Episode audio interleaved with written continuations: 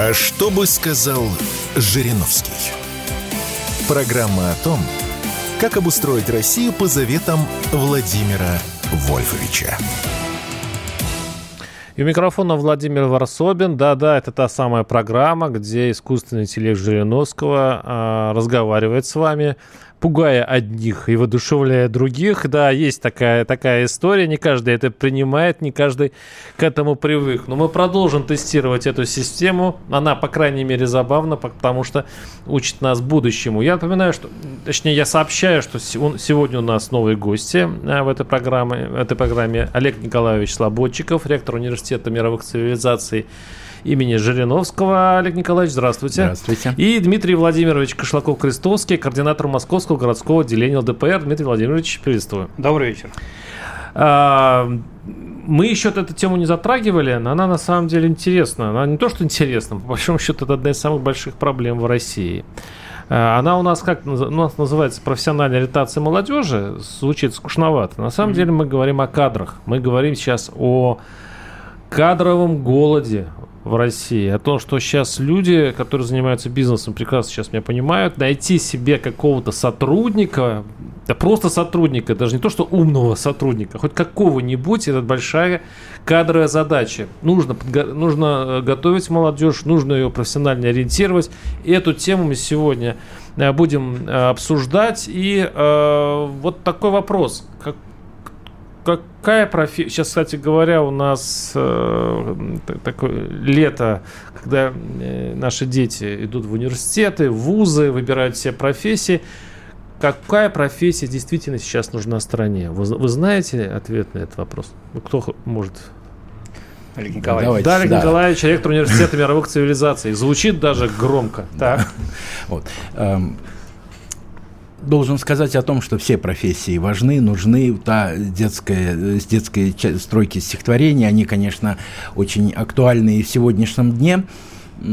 Но надо э, понимать, что Россия переходит сегодня совершенно на иной уровень развития. И то, что мы существовали в условиях глобальной поддержки и теряли свою самоидентичность не только э, как нация, но и как в профессиональном плане, в образовательном плане, это привело к тому, что у нас сформировался острый дефицит специальностей. Мы потеряли авиационную промышленность, за исключением военной, мы потеряли автопромышленность, мы не имеем, собственно, и только начинаем развивать автопромышленность. Э, мы потеряли станкостроение. Поэтому перед э, нашей страной сегодня стоят очень большие задачи, э, прежде всего в подготовке специалистов.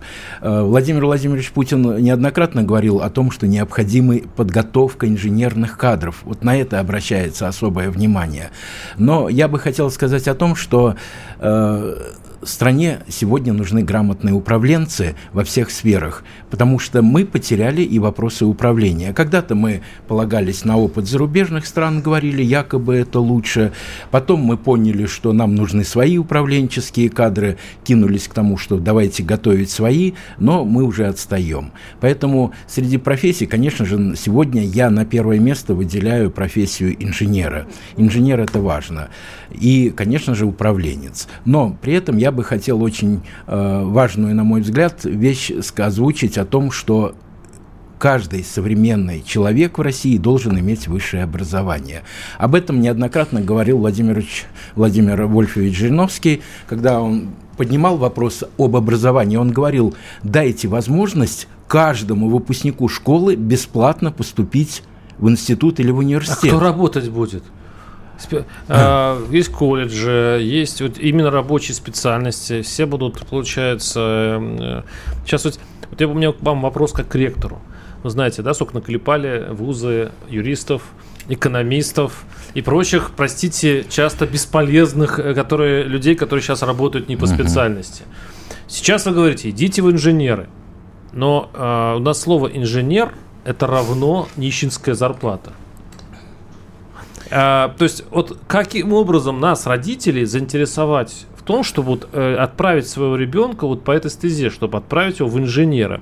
Мы же приучены к тому, что это таким обрекаем их на, э, на нищую жизнь. Но, к сожалению, есть такой, э, такой миф сейчас.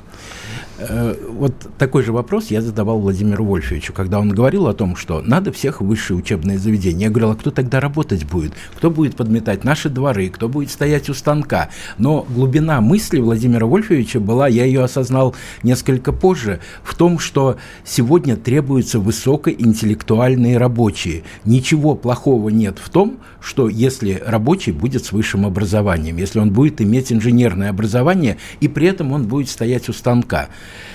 Я, э, конечно, понимаю, мне, когда я озвучиваю мысли о том, что сегодня необходимо всем иметь высшее образование, я часто встречаю э, критику, и мне оппонируют и говорят, это неправильно, как и ваша реакция сегодня. Но дело в том, что э, на первоначальном этапе необходимо, на мой взгляд, дать хотя бы фундаментальное высшее образование, первые два курса, основа. Как это было в советские времена и в начальной России современной. Э, два курса высшего образования и давался диплом о неполном высшем образовании. То есть фундаментально мы подготовили человека, а дальше, если он понял, что он получает не ту профессию, он может на основе этого фундаментального неполного образования перейти на другой уровень подготовки. Согласен, согласен. Олег Николаевич, только, да. только вы не отвечаете, на, ну, как бы обходите тему, да. а, нет, нет. сколько сейчас получает инженер? Вот в чем мотивационная часть, э, посыл пойти в инженеры? Ну, Айтишники вот, знаю, они да, хорошо ну, получают, инженеры не знаю. Вот я знаю. Давайте. Выпускники Московского авиационного института. Мой э, приятель работает в конструкторском бюро авиационном, и выпускники конструкторского бюро работают и получают хорошую зарплату свыше 100 тысяч рублей. Для Москвы, я считаю, это хорошие деньги. Хотя и потребности, например, вот Для наших... Москвы э, неплохие. Я, я да. сказал, что хорошие, я скажу ну, осторожнее, неплохие ну, да. деньги. Да. Вот. вот хотя наши выпускники, мы ежегодно проводим проводим анкетирование выпускников, они пишут, что зарплата должна быть не меньше 500 тысяч рублей. Да? Но Надежда это, юноша питает. Это, да, юношеский максимализм здесь. Окунуться в жизнь реальную и поймут, что все-таки э, заработать надо. Вот, поэтому э, мы ушли от важного... Э, от важного фактора в нашей жизни, что работа, конечно, она для того, чтобы обеспечить свою жизнь, но самое главное, что работа, она должна приносить удовлетворение обществу и пользу обществу. А мы, то, что мы воспитывались в советские времена, мы от этого ушли. То есть мы идем сегодня по западной идеологии. Каждый должен работать на себя. Поэтому зарплата должна быть большая. А подождите, подождите, вы хотите сказать, что э, на кого нужно работать? Надо на работать общество? на государство и на общество конечно, безусловно, для пользы государства, для пользы общества. Когда мы вот пошли, да мы будем покупать самолеты или брать в аренду. Не, вы сейчас говорите э, молодым людям, что они должны думать сейчас не о том, как, э, какая будет у них профессия, будет ли эта э, профессия кормить их и, и их семью, а вот думать про то, что как эта профессия будет нужна обществу. Вы это серьезно? Да, и в том числе, насколько эта профессия нужна обществу. Конечно, вот вы правильно сказали, в свое время много подготовили экономистов, юристов, хотя, считаю, не может быть их много, они используют свой труд в разных областях. Но если мы сейчас вот э, все начинают готовиться айтишниками, да. мы наготовим полно айтишников, найдут они столько себе применения и работы. Есть ли такая потребность большая, огромная? Вот. Поэтому здесь э, все-таки юноши, выбирающему путь, я бы посоветовал действительно вдуматься потребность нашего государства, потребность нашей страны. В чем она сегодня? Инженерные кафедры. Если он видит себя гуманитарием, значит, он должен быть хорошим гуманитарием, опять-таки, работая для страны и для нашего общества. Хорошая позиция, романтичная. А, напоминаю, наши телефоны 8 800 200 ровно 9702 а, родители, ученики, студенты, присоединяйтесь к этому разговору, выскажитесь, давайте все-таки правду донесем до аудитории, какая она есть. А, Дмитрий Владимирович Кшалков-Крестовский у нас в студии, координатор Московского городского отделения ЛДПР, я напоминаю. А, тут э, Олег Николаевич говорит все-таки от э, ну, с позиции ректора, с позиции э, научного ученого общества. А я вас прошу как политика. Скажите, вот как вы это видите? Ну, и вот все-таки мы, я напираю на мотивацию. То есть можно сказать, что на самом деле учителя нужны России. Много учителей нужны. Нужно, нужно много э, разных людей, которым почему-то э, государству не хватает денег на, на хорошие зарплаты. То есть то, что государству что-то нужно, это еще не значит, что оно будет за это платить. Вот как быть с этим? Знаете, я думаю, что здесь все-таки больше разговор мотивации э, молодого, молодого человека или девушки, да, э, и, работ, и что называется работать и понимать ему, в какую профессию идти, надо не в момент принятия решения сдачи ЕГЭ и окончания 11 классов, а минимум в восьмом классе, а то и в девятом, да, человек уже должен понимать что вместе со своими родителями, какая профессия через 6 лет после окончания института будет, как правильно заметил Олег Николаевич, востребована в стране. И, и тогда уже ориентироваться на то количество э, профессий, которые будут ему интересны, выбирать уже из этого. Ну, что греха таить, вот совершенно правильно, э, советское образование. Да, первые два, вот я на первом курсе у своего преподавателя, я заканчивал институт управления, э, кибернетику, ну, экономист-математик по специальности, я не понимал искренне, зачем зачем мне, и спрашивал свой приятель, зачем мне знать, что такое штабелеры и рыбакары. И вы, и вы, вы расскажете об этом, ему заинтриговали наш слушатель. Через пару минут мы, к сожалению, прерываемся на небольшой блок рекламы. Оставайтесь с нами. А что бы сказал Жириновский? Программа о том, как обустроить Россию по заветам Владимира Вольфовича. А, у микрофона Владимир Варсомин. Напоминаю, что на студии Олег Николаевич Слободчиков, ректор Университета мировых цивилизаций имени Жириновского и Дмитрий Владимирович Кошлаков-Крестовский, координатор Московского городского отделения ЛДПР. Сейчас мы обсуждаем очень злободневную тему, в ком нуждается страна на самом деле и э, куда идти учиться молодым, чтобы быть востребованным в нашей жизни. А, вот э, реклама прервала а, Владимир, э, Дмитрия Владимировича Кшлакова-Крестовского, координатора Московского городского отделения ЛДПР, который рассказывал про мотивационную часть. Я спрашивал, на какие деньги должны, могут рассчитывать молодежь, э, чтобы вот учиться на, условно, на инженера. Вы сейчас вот говорите, что инженеры и управленцы сейчас самые востребованные профессии. Ну, вы сейчас продолжите свою мысль, но учтите, что наши слушатели пишут. А, отстаете. Последняя статистика показала, что наиболее востребованные специалисты по маркетингу купил-продал. СВО утихнет, и Китай в нашем распоряжении, и ничего не изменится, пишет наш слушатель. А другой наш слушатель, это из Москвы Московской области, а другой наш слушатель из Волгограда пишет, что на Западе 50% работают роботы, а у нас 10%, я утрирую, но это ничего не меняет, пишет наш слушатель. Прошу.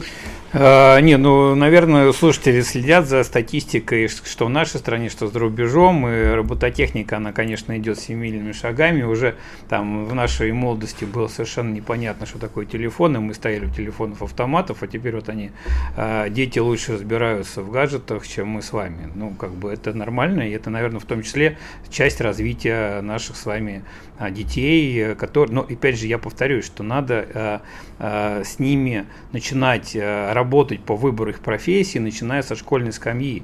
И это серьезная задача, которая стоит перед нами, в том числе как представителями высшего образования, так и перед теми, кто, а, собственно говоря, детей учат в школах дошкольное, школьное, внешкольное образование. Это большая проблема, которую, собственно говоря, в свое время, а, ну, возвращаясь к советскому образованию, мы получали эту возможность. И мы, ну, там, я, например, не являюсь там классическим примером. Я э, учился в одно, на одно, пришел, сдал пустой лист и в конце концов через год поступил в другой совершенно институт.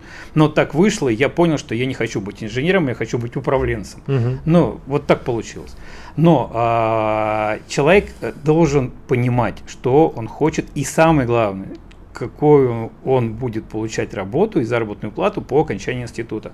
И это должны мы с вами уже понимать, родители. Мы должны настраивать ребенка на ту либо иную специальность. Но, безусловно, давать ему выбор. Хотя раньше тоже было так. А, иди учись, а потом мы тебе найдем работу. Ну, это же неправильно. Олег Николаевич, Дмитрий Владимирович, у меня, а, мои, моим дочкам, одной почти 20, другой почти 18. И вот есть такая проблема. Не, они, они что, они учатся там по своей специальностям и так далее. Но я заметил не только по ним, а по другим. Вот почему-то люди не знают, что они хотят. Это самая большая проблема. Дети не знают, что они хотят, как, да. какую себе профессию выбрать. И, и, и приходится нам, родителям, за них это решать. Что с этим делать? На мой взгляд, э, нельзя упускать важную проблему, которая была отработана неплохо в былые времена, это профориентация. Вот сегодня заговорили о необходимости развития профориентации, и Университет мировых цивилизаций имеет отдел профориентации, где мы э, связываемся с директорами школ и предлагаем им э, встретиться с нашими студентами, преподавателями для проведения мастер-классов, и где мы показываем, что такое будущая профессия. Но вспоминая э, нашу вот юность, я должен сказать о том, что э, обучаясь в 9-10 классе, нас очень много возили по различным предприятиям. Мы были на троллейбусном заводе, на заводе по выпуску снегоуборочных э, комбайнов, там, поездов. Мы были в научно-проектных мероприятиях, и нам везде показывали, кто чем занимается, как работает токарь, как работает слесарь, как работает инженер, ученый, какие проекты разрабатываются, какие перспективы видятся. Это было все время интересным, конечно. Сегодня такой практики у нас, увы, нет. Но, на мой взгляд, это очень важно, необходимо э, возродить такую позицию. Опять-таки, возвращаясь к Владимиру Вольфовичу, он говорил, ну, трудно человеку понять 17 лет родители не всегда правильно помогают. Давайте протестируем. Я, э, идут звонки, мы обязательно подключим наших слушателей. Но давайте послушаем искусственный интеллект Жириновского. Mm-hmm. Так, такой вот у нас ноу-хау передачи. А, что он думает по поводу востребованности профессии, то, что, собственно, мы с вами обсуждаем. Послушаем. В будущем в России будут востребованы профессии, связанные с развитием высоких технологий, такие как программисты, инженеры-разработчики и специалисты в области искусственного интеллекта. Также будут важными профессии в сфере медицины, энергетики и экологии. Их всегда будут востребованы рабочие профессии. Рабочие в строительстве, машиностроении, производстве и ремонте будут всегда важны для развития экономики и инфраструктуры страны. Законодательство должно защищать права и интересы рабочих, обеспечивать им достойные условия труда и социальную защиту – Работа руками и умение делать реальные вещи никогда не утратит своей ценности. Такое мнение, да. А, послушаем наших теперь э, наших слушателей. Идите за тавтологию 8 800 200 ровно 9702. Звонок из Новосибирска. Если я правильно слышал, Александр, слушаем вас. Здравствуйте. Э, здравствуйте. Ну, я бы что хотел сказать. Мы как-то, получается, неизвестно о чем спорим. Э, в общем-то, тезисы не противоречат друг другу. Ну так. А мы не спорим, мы обсуждаем. Не-не-не, не-не. Вот вы спорили э, с собеседником сейчас, что э, работать на себя или работать на государство. Ну, в смысле, приносить пользу себе прежде всего или государству. Мне кажется, здесь нет никакого противоречия, потому что государство, если ему нужна какая-то профессия, если ему нужен какой-то конкретный специалист, государство должно, во-первых, его научить, во-вторых, платить ему. Вот когда если государству нужно, пусть платит. Для этого у нас и государство. Для этого мы скидываем... А, а, Александр, все прошу прощения, я хочу вас как, как, как педагог бывший спросить. Да. Вот э, нужно ли государство педагоги? Ну, ну, она же, она конечно, все время говорит, конечно. нужно, потому что нужно, вот мы же вкладываем, педагоги вкладывают именно в школьниках то, что потом вырастет и принесет пользу да. России. Какая зарплата учителей? Видите, нет такой прям вот а, знака так равенства. Нет, нет, подождите, подождите. Об этом и речь. Конечно, я не хочу педагога с банкиром уронить, но педагог должен жить достойно. Правильно. И второе, и второе, и второе. Про то, что вот сейчас прямо вот словами Жириновского, я не знаю, это интеллект, интеллект у вас там говорил.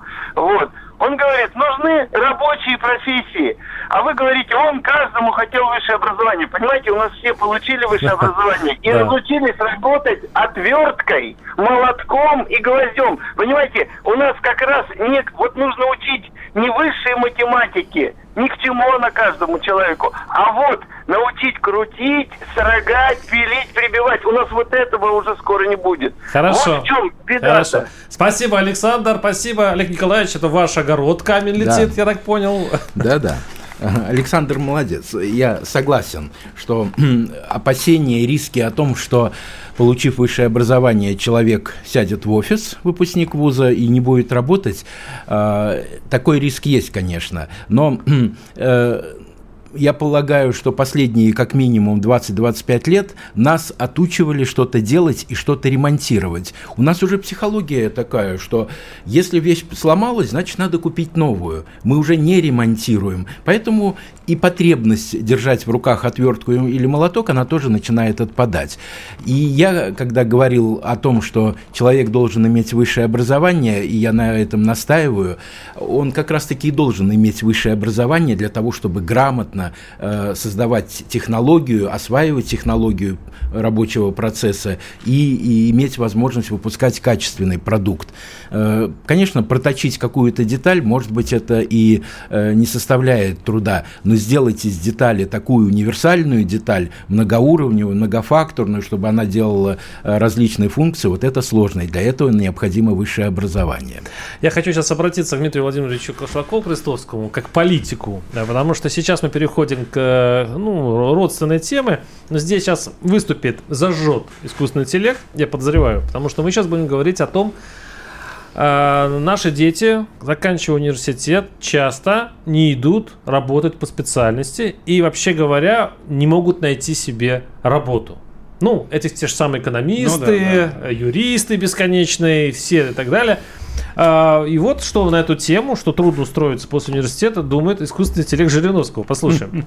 Ты совсем дурак. Лучше тогда сидеть на диване и ничего не делать. Какой-то ты бездельник и тунеядец. Высшее образование дает не только профессиональные знания, но и развивает критическое мышление, способность анализировать, принимать решения. Даже если ты не устроишься по специальности, образование всегда пригодится в жизни. Займись делом, лентяй. Так, искусственный интеллект за несколько месяцев уже начал э, подходить к ненормативной лексике и стал все более и более похож на реального Жириновского. Э, прошу, реагируйте, Дмитрий Владимирович. А, к сожалению, не слышал, что сказал. У меня а, не работали наушники. Но да? ничего, я, например, все представляю, что Владимир Владимирович больше может сказать по этому поводу. Я хочу чуть-чуть вернуться и защитить немножко математику. У меня учитель математики говорил, что я учу вас не математике, учу вас думать. И поэтому а, здесь спорный вопрос, а, зачем это все нам и нужно ли или не нужно. А, когда наш ребенок не знает... Э, да, когда... У нас просто 20 секунд. А, я понял. Ну, тогда это может быть тогда в следующий раз, опять после, после рекламы. Вам везет, каждый, вам каждый раз получается. Каждый раз да, везет. Да. да, ну все слышали, что Жириновский проклял тех лентяев, которые да. не могут найти себе работу после университета. Вот именно он так и назвал. А мы об да. этой э, феномене поговорим э, через, э, через пару-тройку минут. Сейчас у нас будут новости, куда от них деться. А что бы сказал Жириновский? Программа о том, как обустроить Россию по заветам Владимира Вольфовича. У микрофона Владимир Варсобин, и мы обсуждаем проблему занятости, проблему, куда идти молодым, и а, в ком действительно, в, каких профессиях нуждается страна, с Олегом Николаевичем Слободчиковым, ректором Университета мировых цивилизаций имени Жириновского, Дмитрием Владимировичем Кашлаковым-Крестовским, координатором Московского городского отделения ЛДПР. Ну, э, мы сейчас любуемся этим искусственным разумом Жириновского, да, который иногда, иногда, вот анекдоты, я сразу скажу, ему плохо пока удаются, а вот что прям, вот прям что-то зло сказать, он уже на, умеет. Он обозвал, значит, дураками, туни, сейчас я перечисляю, дураком, бездельником, тунеядцем и лентяем тех, кто э, не может найти э, себе место после окончания университета, который не может найти по специальности профессию, э, прямолинейно называя, значит, у них хорошем слове, хотя на самом деле человек может быть действительно а, ну, ну, не видит себя в этой профессии, первое. Второе, действительно, сейчас найти э, профессию юриста, там, должность юриста, там, это хорошую, хорошие зарплаты, наверное, трудно. И вы э, начали отвечать на этот вопрос, Дмитрий Владимирович Кашлаков-Крестовский. Пожалуйста, говорите. Да, мне очередной раз повезло, опять не прервалось ну, на рекламу. Да, да, я, двери рекламы вечная. Такая да. история. Ну, ничего, мы, мы это перешагнем. Я просто, знаете, я смотрю на ту молодежь, которая у нас э, меня окружает, в нашем э, молодежной организации ЛДПР, э, и я вижу, насколько ребята, насколько у них, во-первых, горят глаза, и насколько они понимают, для чего они это делают, для чего они живут, для чего они в политике, хотя каждый из них далеко не учится на... на а для чего? Поли, а, значит, им интересно заниматься обустройством э, партийной жизни, Ага. и участвовать в политической жизни. И Это, это не просто, там, извините, хождение с флагами там, и э, стояние на митингах. Нет, они придумывают, в том числе, э, говорят об идеологических каких-то новых смыслах своих, прежде всего, молодежи. И это здорово. И э, недаром ли даже Слуцкий сказал, что ЛДПР сейчас это партия молодых, и это правильно абсолютно. А, И мы, как пионер-вожатые, наверное, должны правильно их вести и помогать им. А, Ну вот у меня тоже две дочери, да, и как и у вас, и одна уже там год назад, закончив институт, она пошла работать еще в момент а, а, получения практики. И после практики ее оставили на том, в том, на том месте, где она проходила практику. Ну, значит, это говорит о том, что человек может найти себе работу, если он захочет. А, И здесь не только наша с вами родительская задача э, пристроить его в хорошее место, а важно еще и показать ребенку, как надо работать. Это внутри семьи, это уважение к профессии, это уважение к тем деньгам, извините, которые мы тратим на их обучение. Это все цепь такая, воспитание как-то внутри семьи, воспитание я внутри семьи. согласен, да. И если этого мы не будем давать, то так и ребенок-то и будет, извините, наплевательски относиться к тому, что мы в него вкладываем, что мы даем нашим молодым коллегам. И это на самом деле, э, ну в том числе нас этому учили там, наша, наша система образования, там, так называемая советская. Надеюсь, что со временем мы все-таки вернемся к ней, и будет она, э, и будут наши дети или внуки уже совершенно по-другому, уже в новых реалиях жить и, э, соответственно, устанавливать и строить нашу страну. Светлое будущее у нас никто не отменял. верю, я, верю, да, я, верю, в него я, я- я вырос с этим ощущением, что скоро-скоро обязательно наступит. Это прекрасно. И несем 50 лет с этой ощущением, давайте с собой нежно, нежно, да. Да, бережно, чтобы не расплескать. А, э, очень многие наши слушатели очень много пишут. Э, Вот пишут из Литвы, например. Тут идет у нас уже заочный спор между самими слушателями. Помните, э, из, Волгограда написали, что ну, роботы у нас, э, Да. 50% там на Западе, а у нас 10% не механизировано. Пишут из Литвы.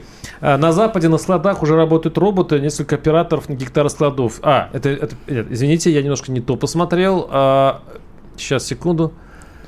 Идет речь о том, что на Запад не хватает инженеров. И там дефицит инженеров, которые, собственно, должны делать роботы.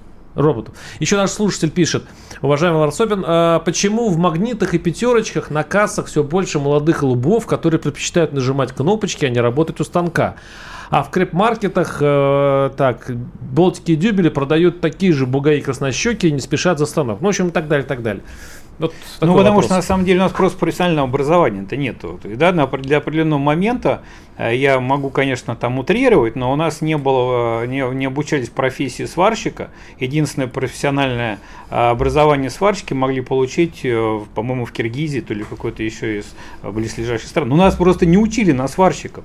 Но вы поймите, и как эти люди могут понимать, что нужны, нужна эта профессия? Опять же, если мы с вами спрогнозируем и будем понимать, что нам через 6 лет нужны будут там 100 тысяч людей, которые будут качественно варить трубы, Допустим. там, да, Допустим. то мы, конечно, будем ориентировать, э, э, начиная с 8 класса, создавать профессиональные... Мы это кто? Ну, мы с вами взрослые, государство. Нет, подождите, Ну, это да, государ. Ну, Власть, конечно, да, она власть должна координировать Конечно, э, те самые уч- учебные заведения, что нужно выпускать и так далее. Она должна закладывать зарплаты, она Конечно, уже делать привлекательный макет, что, чтобы э, было понятно, что инженер получает 150, 200, давайте я прям скажу так, 150, 200 тысяч рублей минимум. Ну, это через сколько лет? Через 4, когда инфляция там у нас будет, да? Ну, вот Не, сейчас ну, уже будут ну, уже хорошо. примеры перед глазами. Почему сейчас все рванули в IT? Потому что сейчас люди знают, там получают достаточно большие деньги, и там на, на эти деньги можно очень хорошо жить. Надо сделать такую же пи- э, пиар-акцию и с этими Безусловно, профессиями. конечно, конечно, безусловно. Но я Безусловно. боюсь, что мы остановимся на чем? То есть государство заявит о том, что нужно, им вот эти э, рабочие специальности, но зарплаты от этого не повысятся. Ну, знаете, я вам так скажу, что, ну, по крайней мере, в Москве есть прогнозы о тех специальностях, которые будут востребованы в городе через 3-4 года. Такие, такие прогнозы есть, такие изыскания происходят. Просто надо это делать э, условно федеральной программы, не местечковой, московской там, или Санкт-Петербургской там, или э, Самарской. Да, это, это федеральная программа, которая позволяет тому же самому москвичу поехать за хорошей зарплатой, как это раньше было зарабатывать, да, ну, в какой-то там по контракту, не знаю, там. Мобильность город. населения, чтобы они э, Почему нет? за конечно, рублем поехать, да, на поехать ну, и заработать, да. Молодой человек, он мобилен, это мы с вами уже подумаем, поехать нам куда-то или не ехать, да. Лучше останемся здесь, ну, потому что мы привыкли. А так, молодой человек, почему нет?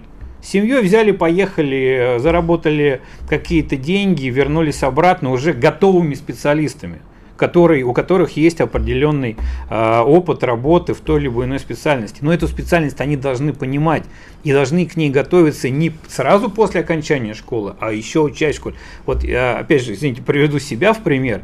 А не поступив сразу после института или просто не желая поступить в институт, у меня был год э, до, до в армии, да, и я, моя вот эта вот ОПК, как раньше называлась в школе, а, техника программиста, позволила мне работать в большом а, научно-производственном комплексе ИМПОАСУ Москва программистом, и я получал чуть меньше папы, научного сотрудника, заработную плату, потому что уровень был подготовки высокий. И вот этот уровень нам с вами вместе нужно, соответственно, поднимать. Наш, наш слушатель подтрунивает над нами. Это что ж, от рыночной системы отойдем, плановую экономику в жизнь. Ну, мне кажется, надо симбиоз рыночной и плановой экономики. Ну а что, слушайте, он и Китай нормально живет, им разве плохо? Ну, вроде тормозит сейчас развитие Я Китая. бы говорил о комплексировании. Ну, конечно. А, конечно, рыночная экономика, конкуренция, она должна быть. Но о э, народном хозяйственном прогнозировании тоже надо не забывать. Мы, вы правильно сказали, Владимир, что мы должны знать, что будет через 3-4 года. Поэтому и существовал. Вот Владимир Вольфович, я вспоминаю, когда он говорил, я сижу в том кабинете, где сидел начальник э, госплана в Госдуме.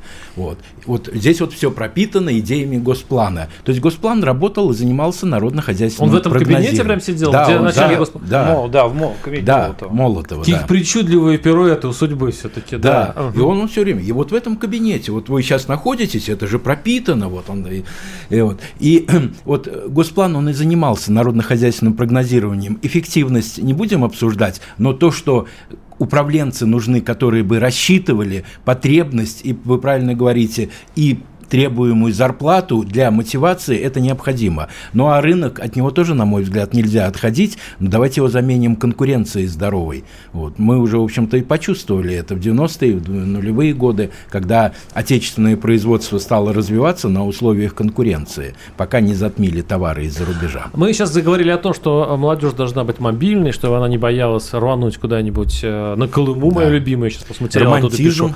Да, и э, вот у вас, ну, я вообще люблю проекты ЛДПР, они такие, такие, такие сумасшедшенкой всегда такая, что-то всегда в этом есть. Что, да, что, есть что пообсудить, может даже иногда поулыбаться. Но у вас еще один есть интересный проект о том, что э, вы собираетесь, как это у вас называется, ЛДПР тур. Так, ну сейчас мы прервемся, правда, через у нас у нас у нас, так, у нас темповая программа, она прерывается обязательными новостями. Но в следующей части программы мы, мы поговорим о вашем проекте, которым вы собираетесь молодежь отправить в путешествие по стране. Ну, кстати, это и в общем, совпадает еще с обучением молодежи, что, может быть, она где-то и закрепится, может быть, и где-то... А то у нас все в Москву, у нас миграция идет в центр. Вот бы как-то э, сделать так, чтобы э, люди посмотрели Россию и может быть, нашли для себя что-то хорошее, доброе и выгодное. Это, это ваш проект, о котором вы расскажете через несколько минут. И я напоминаю, что у нас в студии Олег Николаевич Слободчиков, ректор Университета мировых цивилизаций Жириновского, и Дмитрий Владимирович Кошлаков-Крестовский, координатор Московского городского отделения ЛДПР, Владимир Варсобин. Мы с вами встретимся через пару минут. Не отключайтесь. А что бы сказал Жириновский? Программа о том, как обустроить Россию по заветам Владимира Вольфовича.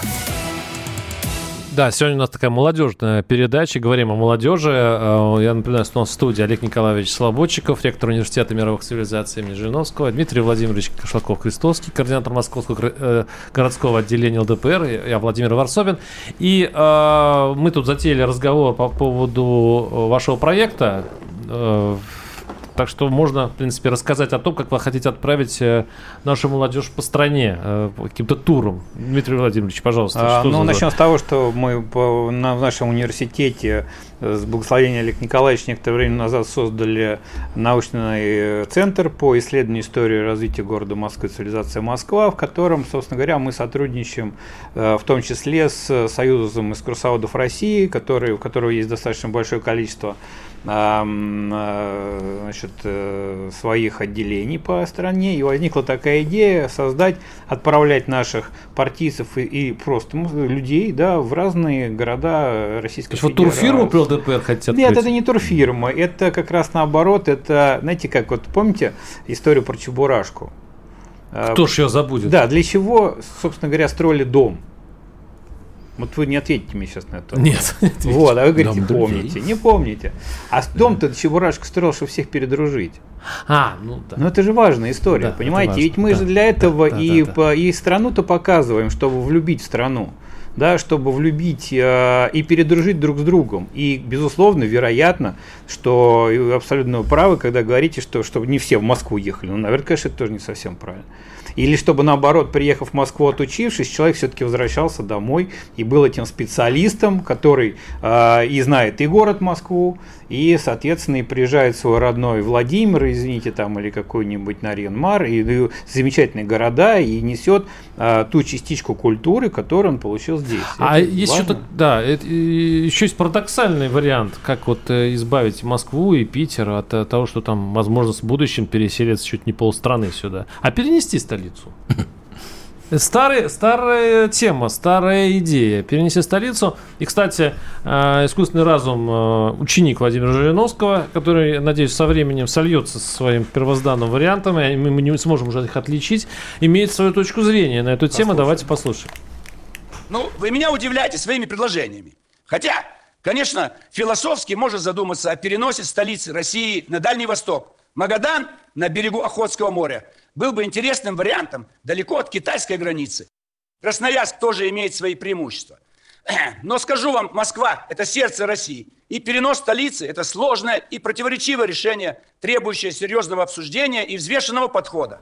Ну да, взвешенный подход э, хорошо слышится от Владимира Жириновского. Да. Так, ну у нас такие варианты. Магадан предложил искусственный интеллект и Красноярск. Хорошая история на самом деле.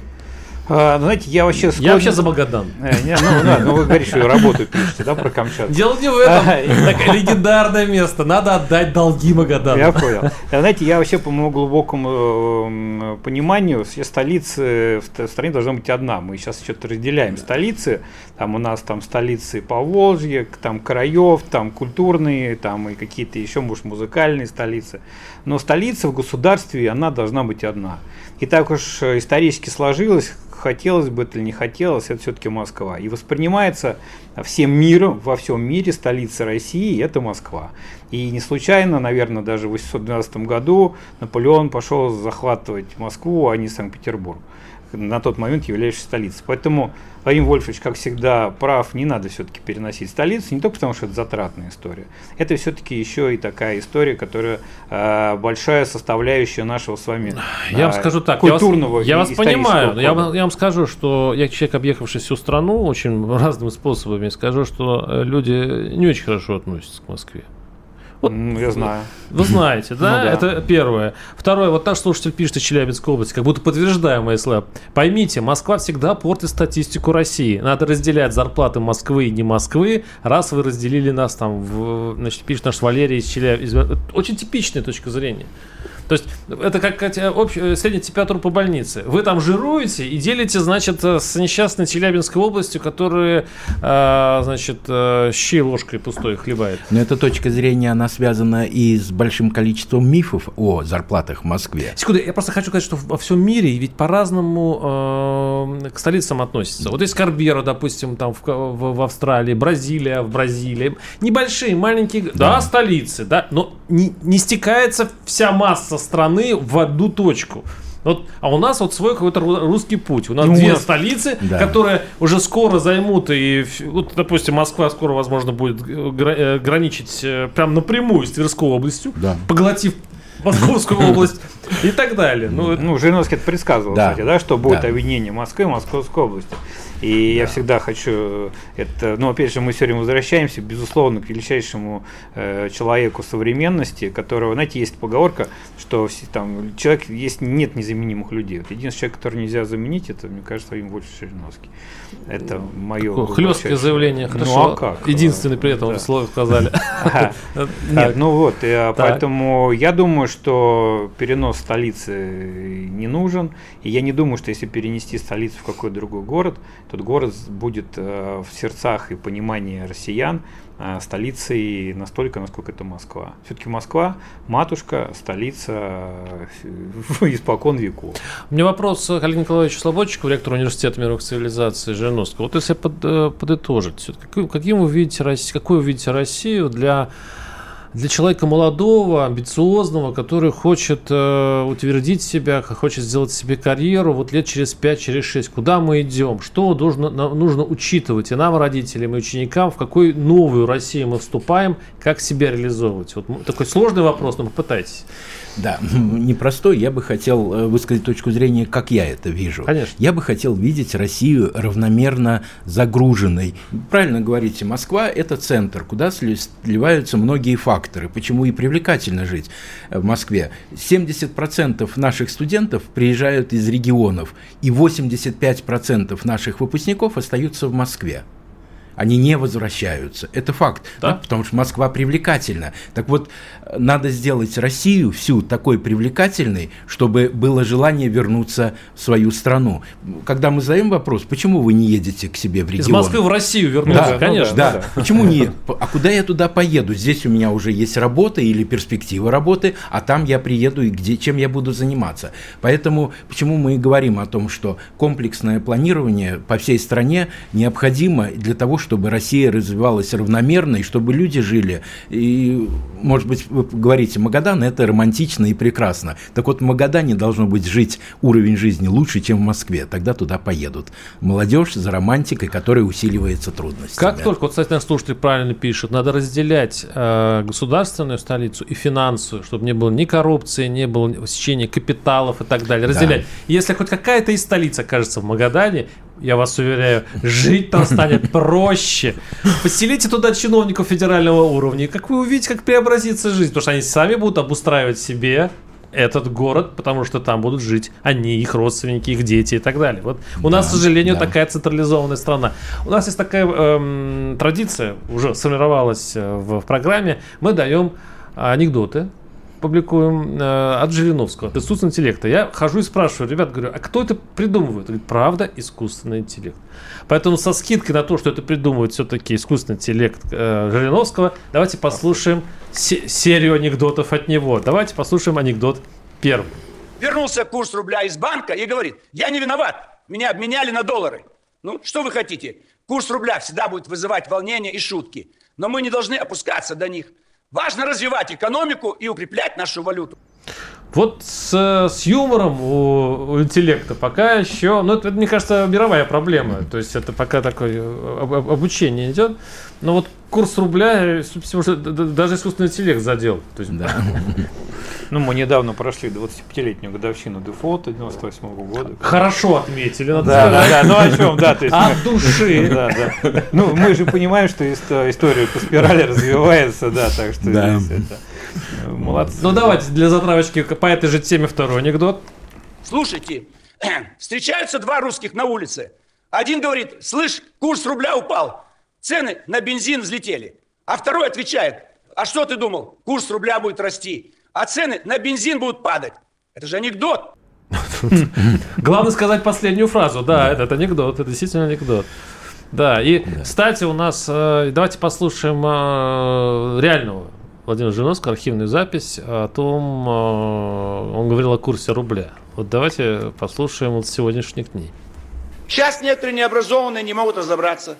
Кто вам разрешил курс рубля делать таким? Почти 100 рублей уже, 80 рублей. Кто вам такое право дал? Наши ресурсы позволяют один к одному делать. За денежные единицы стоят ресурсы страны. Самая ресурса богатая страна Россия. А рубль самый слабый. Это на кого такая информация? Эх, сейчас бы досталось от Владимира Вольфовича э, э, да. Центробанку, да. Я думаю, что сейчас да. примерно очень много.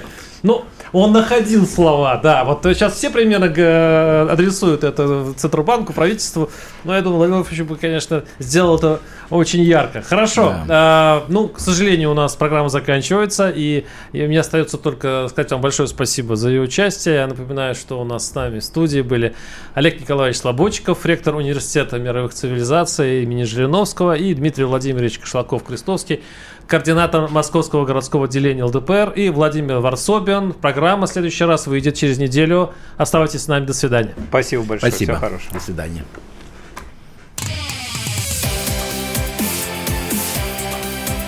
А что бы сказал Жириновский? Программа о том, как обустроить Россию по заветам Владимира Вольфовича.